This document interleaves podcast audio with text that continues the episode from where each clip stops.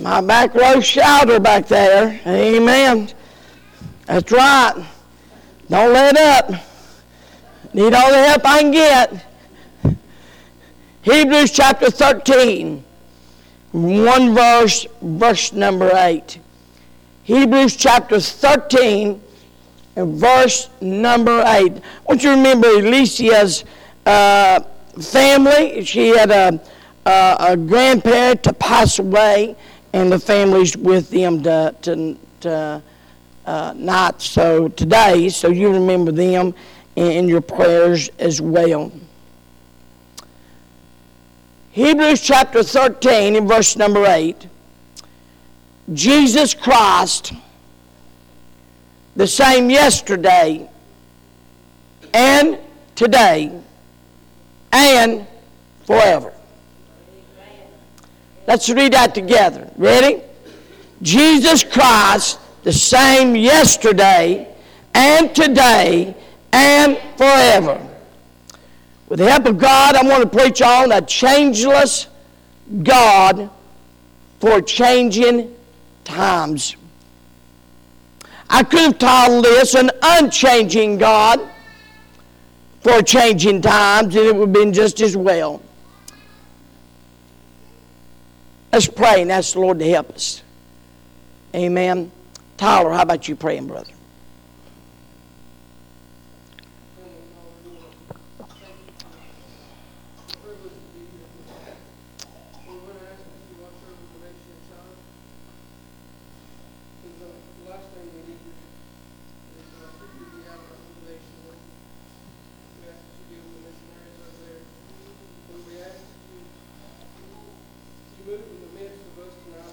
Oh, yes.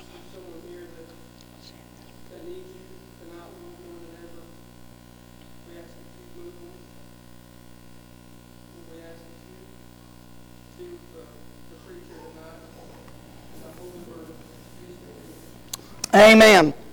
I'm so glad you're here tonight. This is one of those messages that if I could talk to you one-on-one and could share my heart with you, this is what I would tell you. For those that are listening at home, I, I pray they uh, won't be the same, but I want to bring a very pastoral message tonight.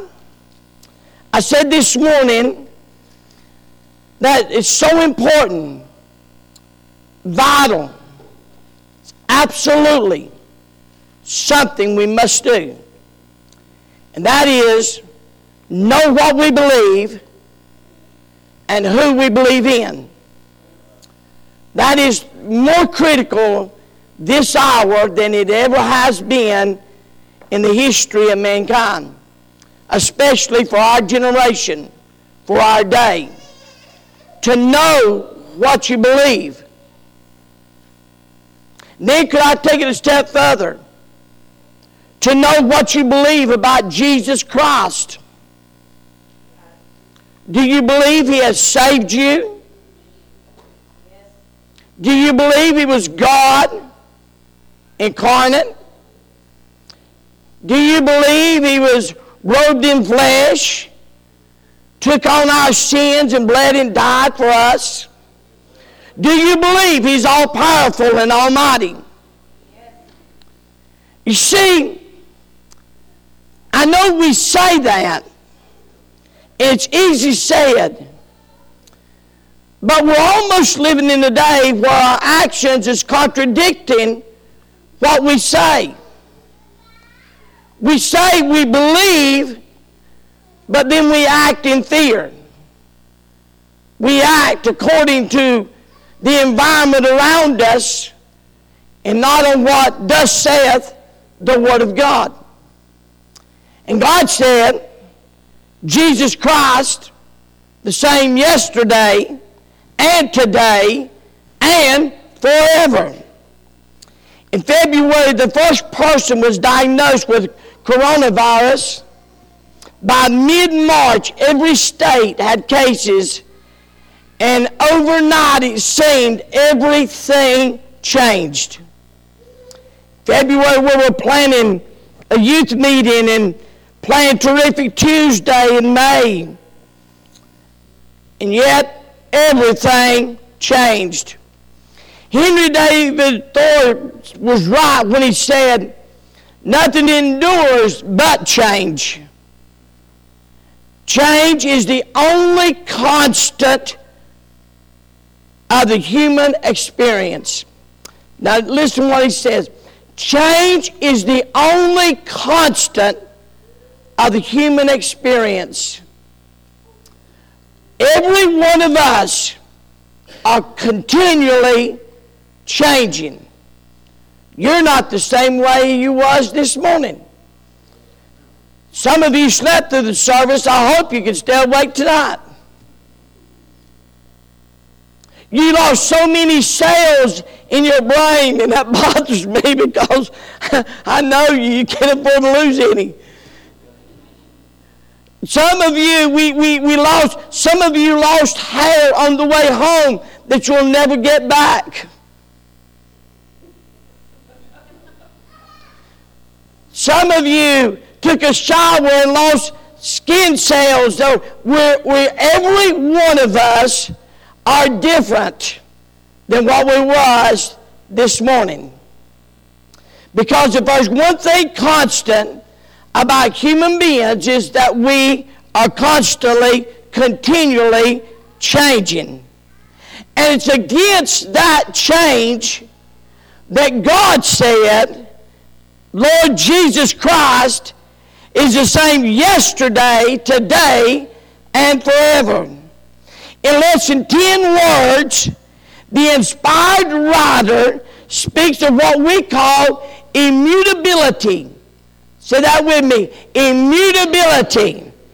It means simply that Jesus Christ is unchanging. In less than ten words, we're about the only real constant in our human experience. Some of you believe, and, and I hope and pray that it is. Some of you believe your, your, your job's a sure thing. But you could go in tomorrow and the doors be shut and uh, bolted shut and locked. It's happened before. You you could uh, hopefully, hopefully, and I pray that you go home and everything's like it was when you left. But you could go home in a pile of ashes and everything changed. Now, I praise God tonight. I got a God that didn't change. He's the same God tonight that He was this morning. He'll be the same God tomorrow as He was today. He'll not change. A W Pink said this, these words are a most glorious message which is designed to set the hearts of God's children, notice, at perfect rest. Their fears of, of uncertainty strengthen their faith and cause them to look forward to a future with confidence because God cannot change. It is impossible for God to change. Now, I don't want you just to believe that. I want you to believe that with every fiber of your soul and everything there is within you. Can I say, a news forecast does not trump what God said. The news media doesn't change God one bit. I, I'm going to shock you. If President Trump doesn't get the presidency, God will still be God.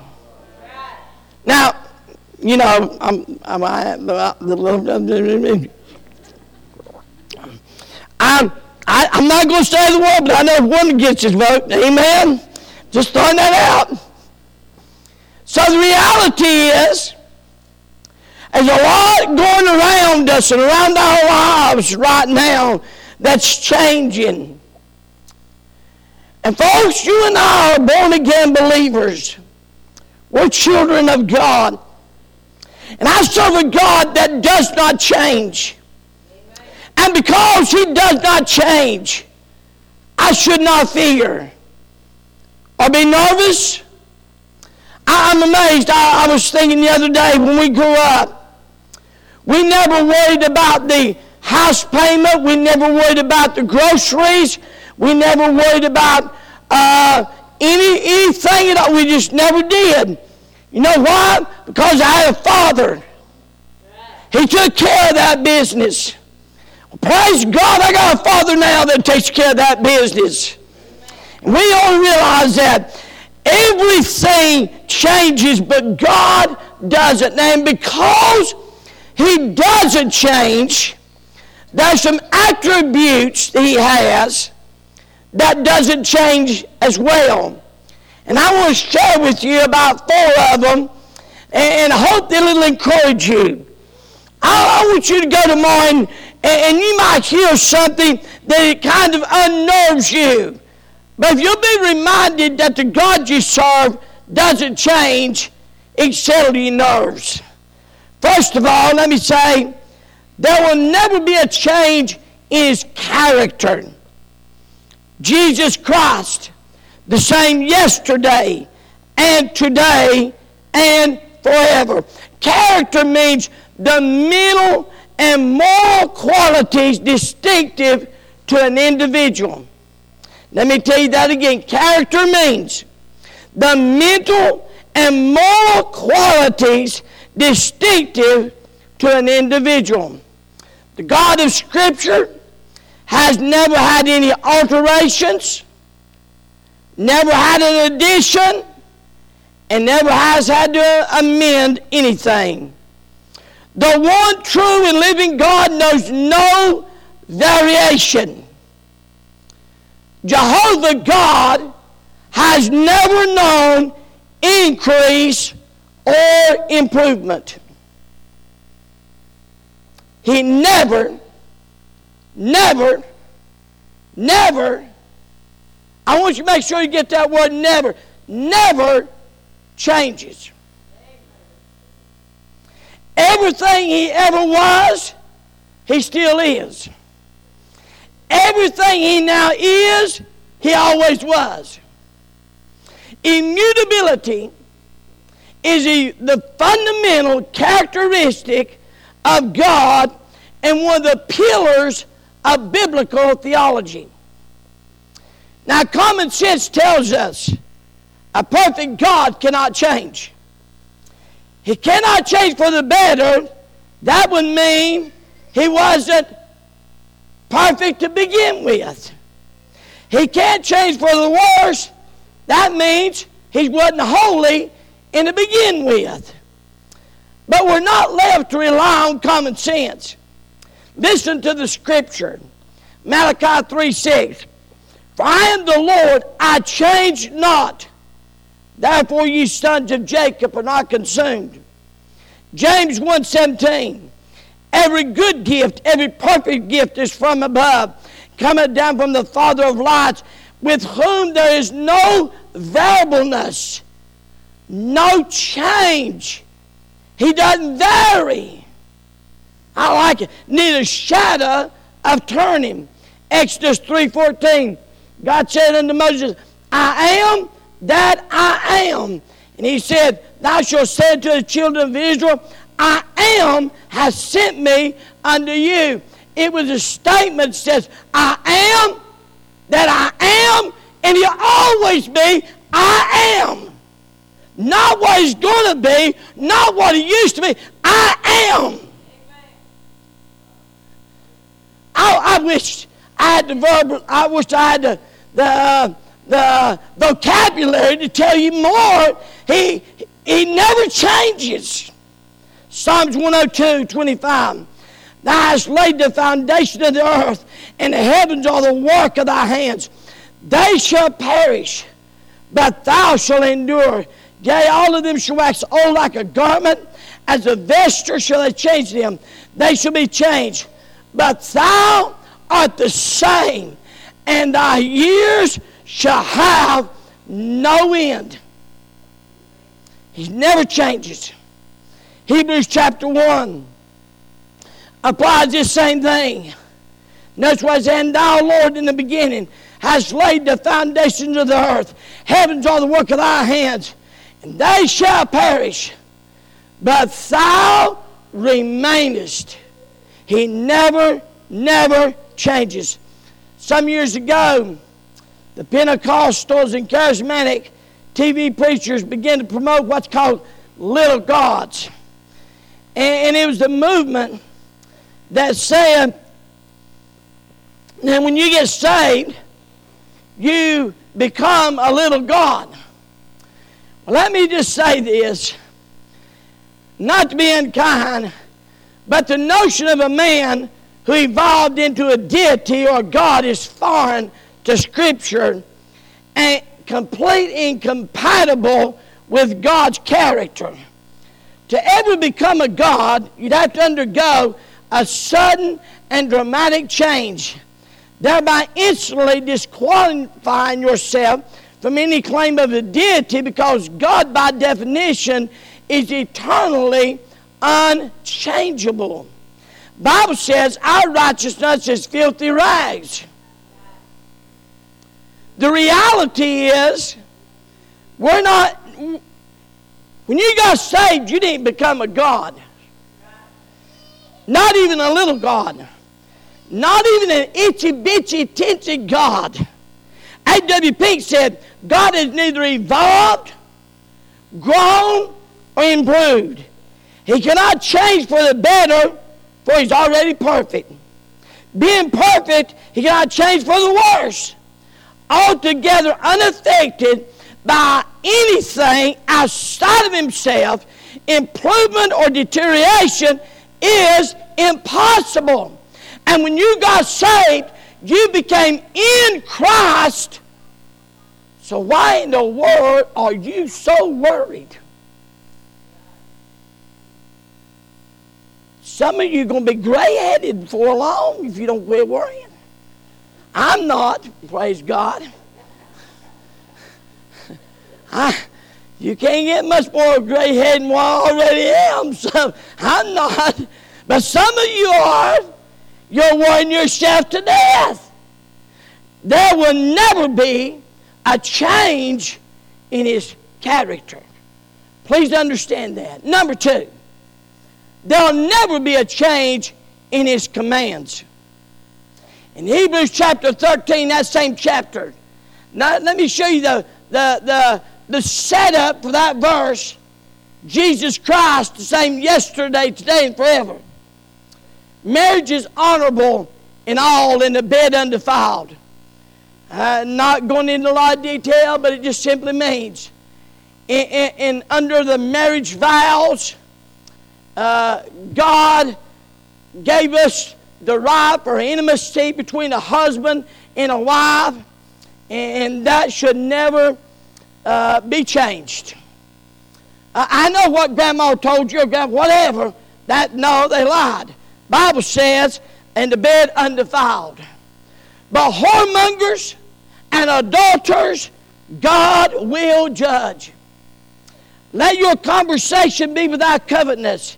Be content with such things as you have. For he has said, I will never leave thee nor forsake thee. So that we may boldly say, the Lord is my helper, and I'll not fear what man shall do unto me. Remember them which have the rule over you, who have spoken to you the word of God, whose faith follow, considering the end of their conversation.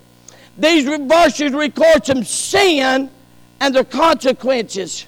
And don't miss this, there's always consequences to sin. Because of God, immu- Immutability, he's unchanging. There is a movement today. Now I want you to listen to me. There's a movement today called progressiveness. It's a progressive movement that says that somehow God's mellowed out and changed his mind about sin. Now hang with me. Now, hang with me. This, this is not a new movement. For the last two hundred years, uh, the theological liberals have been trying to shove it and push it. The notion is that God's in the process of improving. Process theology has its ancient roots in the eighteenth and nineteenth centuries, and, and it just, just evolved on. But it's nothing more than a, a liberal theology. Now, I want you to listen. Here's the theology. And by the way, this is real today. As real as you and I sitting here. That God used to be against homosexuality. But that was because he adopted the culture of Abraham's day. God today understands gay marriage. It's a civil right issue. And it's not a sin at all. And New Testament believers ought to be careful that we don't judge them lest we be judged. Can I just dogmatically say, God said it was an abomination in the Old Testament, and on July the fifth, twenty twenty, it's still an abomination. And God's still against it. He used to be against, God used to be against adultery. But that was because of Puritans. But today, God looks at different. Gives peace to people who break their vows because he wants them to be happy after all. God used to be in, in, in favor of the death penalty. But today God's changed because he's come to favor just a pat on the hand and, you know, for serial rapists and murderers. God used to oppose premarital sex, called it fornication. Can you believe that? But now God's evolved and we live in a new age. Everybody's doing it, so why not? God used to oppose the killing of unborn babies. But God's evolved now, and you know, understand, women's got a right. It's their body. So they got a right to murder. That's where God read the Constitution and said, you know, I, I'm, I'm against killing babies, but you know, I, I don't want to be offensive. God used to believe that drinking and dope and strong drink and being a brawler. But God some one day watched a NASCAR race, saw some hilarious beer commercials, and convinced to lighten up on the issue of alcohol. After all, the only question God still has to answer now is it less filling or taste great? That's the only question.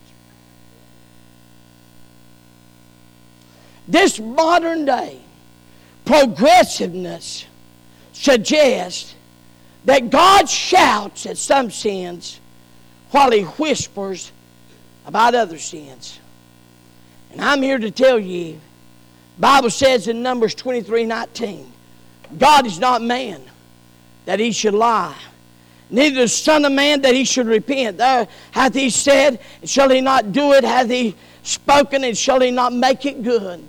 The reality is, if God was against it before, he's against it now. If, if, if murdering unborn babies was murder fifty years ago, it's murder today. I want to tell you, we've got somehow or another, we've got to get a hold of the fact God's not going to wink at our sin. By the way, God's not going to wink at the sin of our nation. Listen, now God's not going to. If he's got to send a disease and a plague to bring us to our knees, he'll do so because he's not going to wink at our sin. He's not going to keep being slapped in the face while we abolish what he's proclaimed is good. When God formed man and formed woman, he brought him before me. He performed the first wedding. It, by the way, but this is an abomination when men want to marry men and women, women, women, and there's a slapping God in the face and asking God to judge, and he's going to do it because sin is sin, and you and I don't get by. And by the way, if you can get by, if you can sin and get by, I'd like to call recess and take the Bible and show you a Savior. You need to be saved. You're, you're not saved. Because God's a just God. He don't wear my breeches out. He don't wear my breeches off. There goes my terminology. I'm about to change. He don't chastise me. I'm going to get better. I'm working at it. He don't chastise me. Amen. My, when I grew up, it's called whooping. God don't whoop me for what I do wrong and then clap at your sin and agree with your sin and wear my breeches off for my sin. He'd be unjust, right? Right. Amen. Truth of the matter is, He is just. And I'll just tell you what's the truth. He don't let me bother the thing. I mean, no, we're not talking about my sin. Ain't none of your business. Amen. When Daddy wanted to give us a whooping, he took us in the back room where the rest of the kids couldn't see us jumping around the hall and scream. They could just hear it. Amen. So the truth of the matter is, God doesn't do that either. I, it's not your, it's not your business. I'm just simply telling you that God will not let you by. If you can get by, then you're lost. You're going to hell. You need to be saved before it's everlasting too late. You're playing a game that you're going to lose. The reality is, God never changes. He never changes. And I, I, this progressiveness is moving quickly our way. And you can just bet your boots on it. I mean, you can bet your boots on it. By the way, you know why, you know why I'm so thrilled to be in church and I forsake not the assembling of ourselves together? That's a command. That's not an option. God didn't ask us our opinion about it.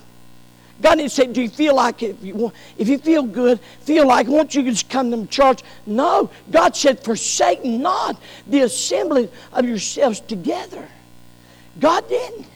Oh, just, just I, you know, I loved, and I'm honest with you, God knows my heart. I love giving to the Lord.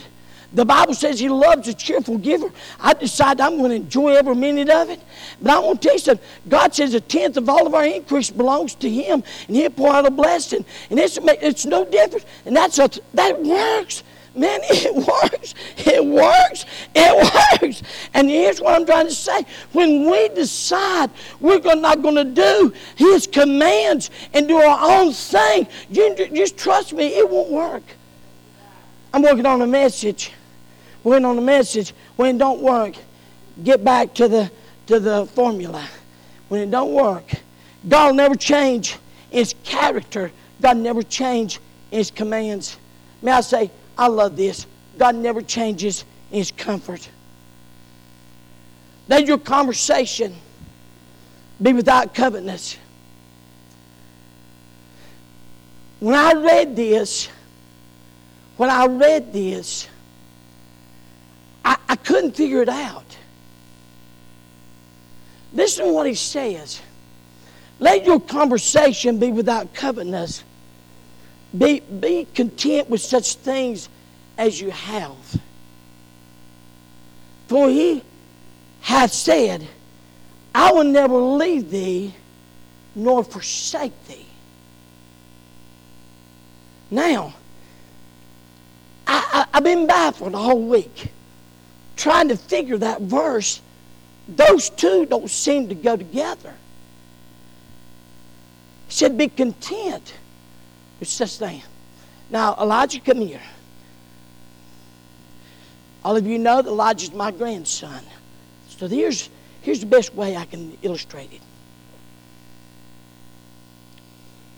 God is saying, now, Elijah, now I'll be God because, you know, in the story in it, God's saying, you're going to be content with one of two things. Is all the stuff you can surround yourself with.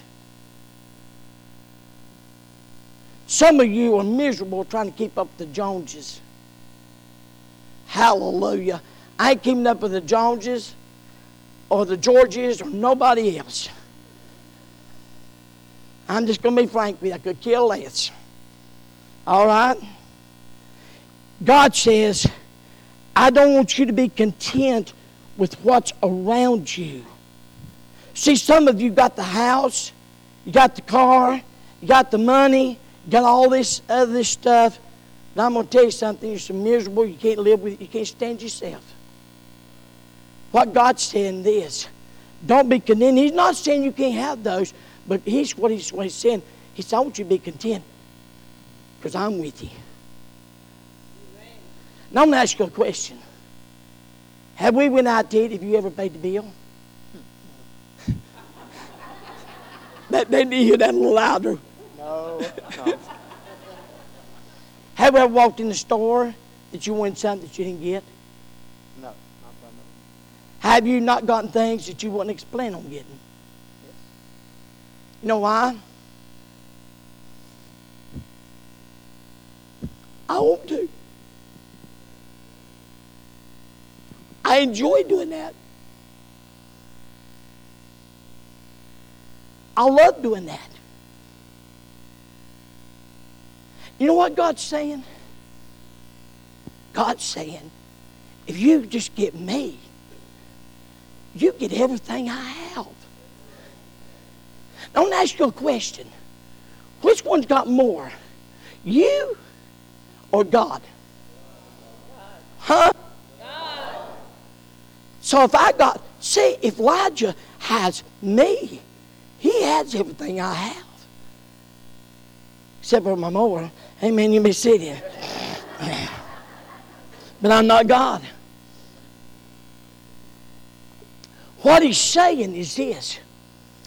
If, so, if, if we as God's people can get a hold of the fact we have an unchanging God, do you believe God loved you yesterday? Well, if you mess up today, do you reckon he still loves you? Well, what if you mess up tomorrow? Do you think he still loves you? Because you can't change. He cannot love you. There's never a time he cannot love you because you done change. And so if I have him, he said, that's the reason he said, be content. He's not saying you can't have your stuff. He said, just be content with it and know that your happiness, your joy, your peace, and your comfort is going to come because you have me. And we have him. We have everything we need, no matter what the circumstances around us are doing. It's, it's, it's amazing. It's amazing. It's amazing truth. There's two great promises in this verse. Verse five and verse six. Verse five, he said, I will never leave thee nor forsake thee. Verse six, so that we may boldly say, the Lord is my helper. So I will not fear what man should do unto me. Man, is that relevant? I'll not fear what man shall do unto me, because the Lord's my helper. If Bible, if you don't understand the unchanging nature of God, this promise will mean nothing to you, because you'll always be emphasizing all that's going on around you, the circumstances around you, the next newscast. Oh, the, the couches went up. They're doubled. Oh, you, you'll always be a, you'll be knee-jerking from now that Jesus comes. But if you get your comfort in unchanging God, then you don't ever have to change. Actually, actually, I will never leave thee nor forsake thee. It, it's a double emphasis. Literally, it's saying, I will never, never, never leave you. The pastor was preaching about this double emphasis, and a farmer went up and said, preacher, you may have to tell to tell you Greek scholars, preacher, God may have to tell you Greek scholars things twice, but for the rest of us, once is enough. I like that. I like that. Fact is, when friends walk out and trouble walks in, God said, I'll never leave you. When trouble piles up and crisis rolls in, God said, I will never leave you. When the winds howl and the storms blow, God says, I will never leave you. When the sun's shining and the rain's falling, God said, I will never leave you. When you go to the hospital, as some of you have had, and nobody can go with you in the room, they can't stop him and make him put on a mask. Hallelujah.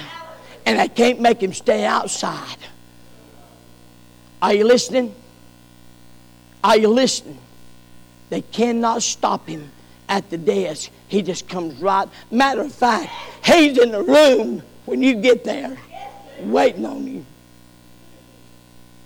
Hymn writer wrote, I've seen the lightning flashing. I've heard the thunders roll. I fell since break and dash trying to conquer my soul. I've heard the voice of my Savior telling me still to fight on. He promised never to leave me, never to leave me alone. Robert Louis Stevenson, who the great author of books like Treasure Island and Doctor Jekyll and Mister Hyde, as a little boy took an ocean voyage and they encountered a great storm. The father said, son, stay right here. I'll be right back. He went up to the wheelhouse and he saw the captain of the ship, calm, collected, and confident. He went back down to where his son was and said, son, the captain is at the wheel, and he knows the storm better than, than, we, than we know it. Than, the, the captain is at the wheel, and he knows the storm better than we is at perfect peace. All is well.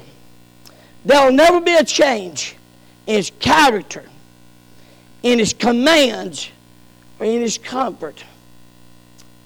How many, I, there's, I read an article about, they talked about the unseen, the unseen disease that's running rampant in our churches. And I opened it because I was intrigued. You know what the, what the disease was? Loneliness. Loneliness. Said one of the attributes of this COVID nineteen thing is, is people feeling very lonely and because of the isolation and different things. I'll not just tell you something. Jesus said, I'll never leave you and never forsake you. I'll never leave you and never forsake you. He would never changes in his character, in his commands, in his comfort. And here's the love this one. He never changes in his capabilities. Hebrews thirteen six, so that we may boldly say, the Lord is my helper, and I'll not fear what men do unto me. The older I get, and listen, the older I get, I've learned some things. I still do everything I used to could do. I just can't do it as long. I've got to stop and rest.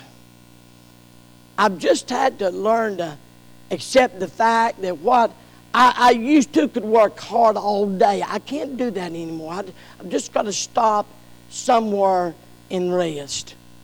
You know something? God has never had that experience. He's never rested. He said he rested on the seventh day, but he didn't have to.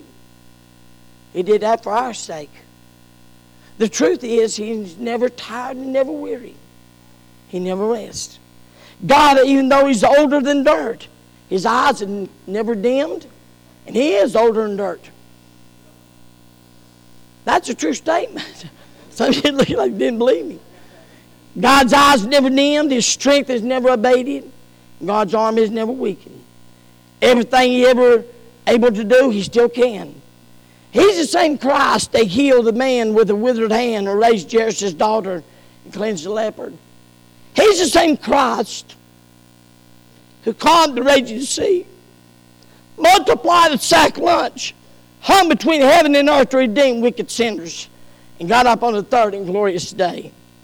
From age to age and everlasting to everlasting, Jesus Christ never changes. The same Lord that was shepherd for David will still make you lie down in green pastures and lead you beside the still waters. The same Lord that was a refuge and strength for Hezekiah will be a place for you to run and hide today. The same Lord that turned a jar of oil into a family oil business can meet every need you have according to his riches and glory. The same Lord that freed the demonic of Gadara can bring liberty and freedom to soul today. The same Lord that said, "Peace be still," can calm the storms of your life. And the same Lord that forgave the repentant thief and took him to paradise can wash your sins away and take you to heaven. Same way. Since the dawn of time, God has been changing hearts, transforming lives, restoring marriages, and saving souls. And he's still in that business today. Why? Because he cannot change. He has to, because he's unchanging. And while he doesn't want to leave you or me in the same place, not for one more minute, not one more second, not one more moment, he says to you, Jesus Christ is the same yesterday and today and forever. I hope that gets real to you. Church, we, we got to make this real. I want it to be real for you. Tonight, if you don't know Jesus, I'd like to introduce you to an unchanging God. You don't know what I've done. He knows already. And you know what he said? He'd save you. You don't know where I've been. He already knows where you've been. He'll save you. You don't know how I've acted. He knows how you've acted. And guess what? He'll save you. You know why? For whosoever shall call upon the name of the Lord shall be saved. Let's all stand to our feet. Tonight,